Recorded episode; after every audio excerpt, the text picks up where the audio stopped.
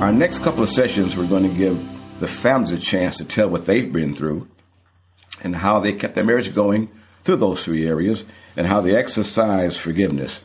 The ironic thing is, friends, from a counseling perspective, forgiveness works whether it's in the home, in the church, in the job. The same techniques seem to flow through to maintain unity in the home or in the church. I want to introduce our guests at this time. First of all, our viewing audience. We want you to take part tonight. You can go to YouTube and type in Church of God in Macon, Georgia. You'll see there the live banner. You can, you can just connect with that. And also our special, special guest tonight, the Cavin family. Sister Sandra is a mom, a wife, and she studied at Ohio University in commercial commerce. Brother Sam is a businessman, entrepreneur, minister, and planting a church of God there in Columbus, Georgia. So, Cavins guide us through this process of forgiveness and how this works within the family structure. And that's questions uh, to both of you. A quick correction. Uh, you said Columbus, Georgia, but that would be Columbus, Ohio. Forgive me, Columbus, Ohio. I, I, have Georgia on my mind. I apologize. Go right ahead. And also, also, she went to Ohio State rather than Ohio University. Wow. That's a double whammy. there because they put. Oh, I, I, forgive me. I'm sorry. Right ahead. All right. So we're going to talk about this idea of forgiveness uh, tonight, especially in the home. So, on our last session, both of you two discussed about the friendship and how you had a friendship prior to your marriage. Is that important? How does that help out in maintaining a marriage situation? Is marriage is friendship important in the marriage situation? Absolutely. Okay. No, I'm sorry. Go right ahead, ma'am. You can go first. Um, I believe it's important. Um, when you establish a friendship beforehand, you have somewhat of a foundation um, that you're building on because the friendship may turn into something else and it may not. So we were friends at first to begin with. And I think that with some of the bumps in the road that we hit, that helped us to, um, you know, kind of remember where we started. We were, we've been friends for a very long time. And I think that only helped our relationship. Brother Sam, friendship in the marriage, how did that prosper or bless it in the long run? I believe that prospers it. And one of the things that friendship does is at the end of the day, you feel like that this is a friend. And that kind of brings you back to where you want to do your friend right. You want to treat your friend right. All right. Sister Sandra, you're talking to a woman tonight in our viewing audience, and she says, I've allowed my husband to come back home, but I find myself doing and saying same hurtful things. Did you experience that when he first came back home? Good question. Well, Samuel never left. We, we were never parted. We were never apart. Samuel never left the home. I never left the home. Um, so I want to get that clear first. Um, for someone who was in a situation where one of the, one spouse did leave the home, um, and then when they came back, um, you, you have to get to a point to where you have to forgive that person. Um, if you continue to bring it up all the time, it, the forgiveness is probably not complete. Um, once you forgive, you you have to be able to let that part go because it's not going to help you grow.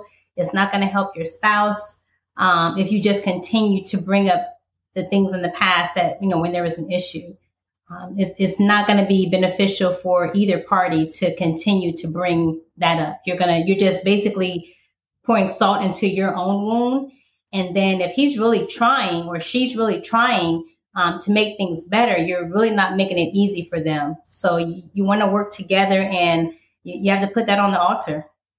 Because only God, as far as I'm concerned, can help you to where he takes that away to where that's not something that you're going to constantly do because you've forgiven and you want to move on. Brother Sam, what signs did you see that were there before you went all the way out to the situation that you did? Were there any signs that warning signs that you saw before you went far as you did? In my situation, it was probably the drinking. Okay. Okay. Expand on that. A little bit expand on that drinking. What do you mean by that? Well, you know, when when you go out and you're having a quote unquote good time and you're hanging out, alcohol and drugs it impairs your ability to make good decisions. And so um, once you start down that path, and then the decision or the uh, temptation arises where you have to make a decision because of your unsoberness, that's going to lower your ability to make the right decision or make the right choice. All right, Sister Sandra, how does one regain trust if the spouses went out or vice versa? How can that trust be regained? Time. it, it, it takes time. I mean, the individual really has to kind of like prove themselves, you know? Um, in our case, it was a little bit different because I knew that um, once my husband was saved, I really didn't worry about him going out on me, so to speak, um, because I knew that his covenant with God trumped everything. So if he were to, decide to do something other than be faithful in our marriage under the guise of being saved, then he's not saved anymore. Um, and I know that when he got saved, he got saved. Uh, I know he would want, not want to do anything to sever his relationship with God. Uh, for someone who is not saved um, in that situation, again, actually both ways, either way, it, it takes time um, to gain trust again.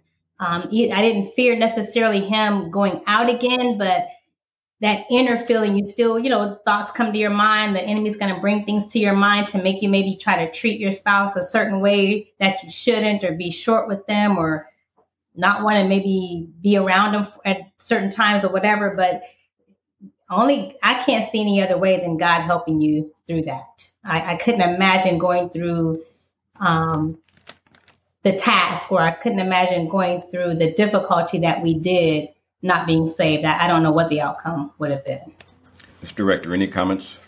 Yes, I believe this question is for Sandra. Mrs. The 313 asks, were there any warning signs? Absolutely. There were. Um,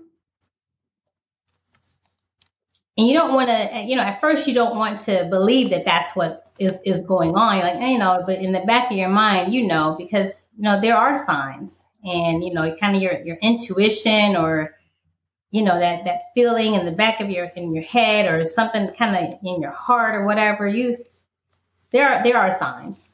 At least there were for me. Okay.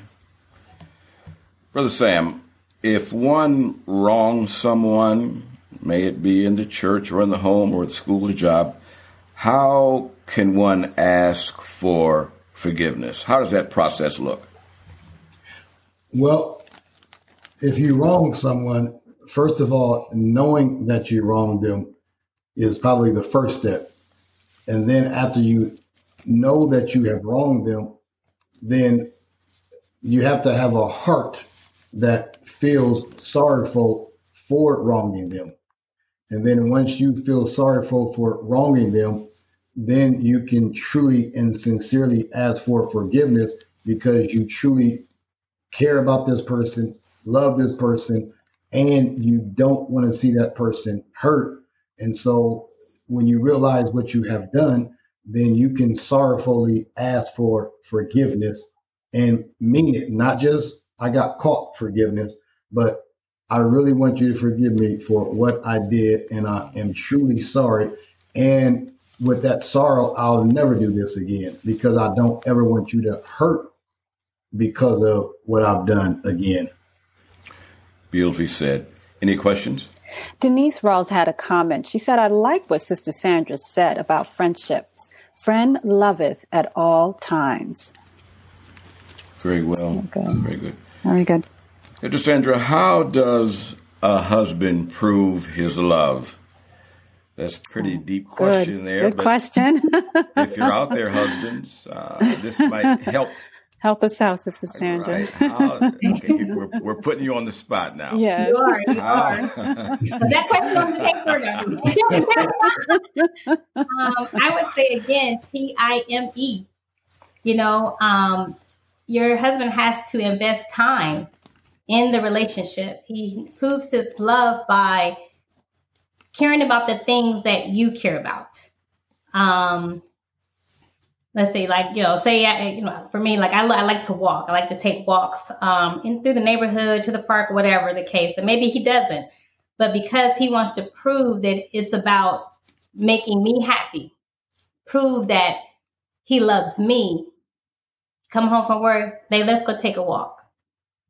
And that would just you know that would bring about a smile you know because he knows i love walking. So for someone else it may be I don't know, going out to dinner or, um, but I think the biggest thing as far as personally would be time, just spending that, spending that time, um, and doing the things that he did, you know, when we were courting, right? So you can't just, you don't want to win them over by, you know, if you're dining them all the time or taking them on trips or whatever it is that you did to win that person's heart, that can't end once you're married, right? Those are the things you did early on to show your how much you care for that person or how much you love them. You need to continue those things and well, amp them up a little bit. Yes. well, want, brother Sam, what is your take on that? How does a man prove his love for his wife?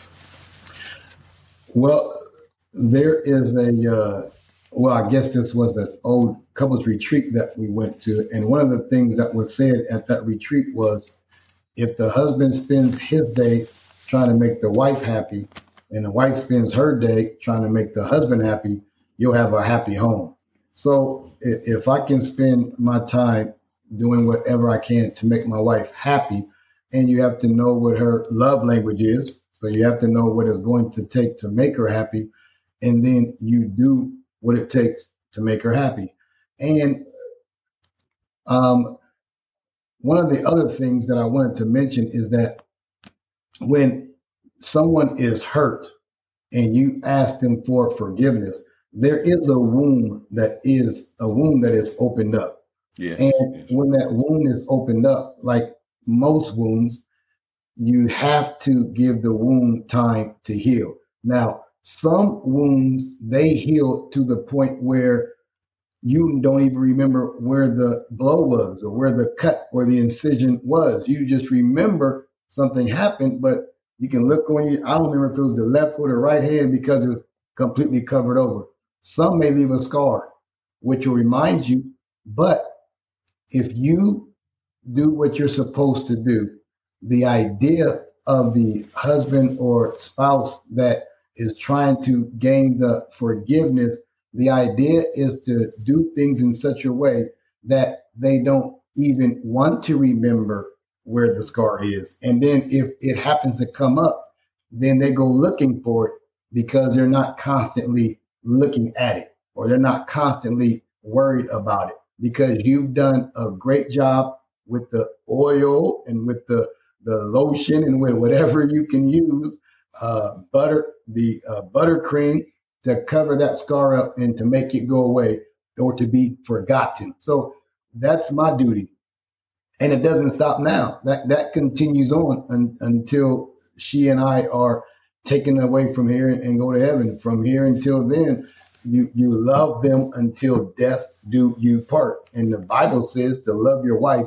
as Christ loved the church. So there there is a love that requires salvation, and with that salvation, you can love your spouse. I mean, undeniably. Let's expound on that.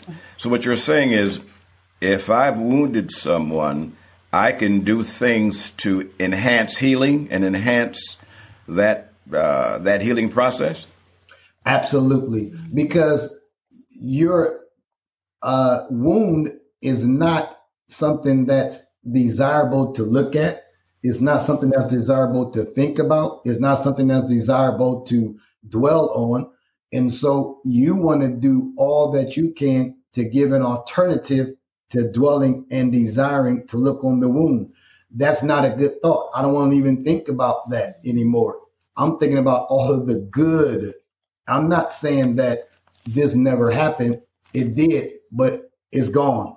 Jesus said that he'd forgive us as far as the east is from the west and cast our sins into the sea of forgetfulness. So I'm not asking or saying to my wife, I never did anything, and so you should never ever remember or any. No, I'm saying to her, I love you in such a way that I want your mind to not go there because of what I'm doing for you here or now and from here on out.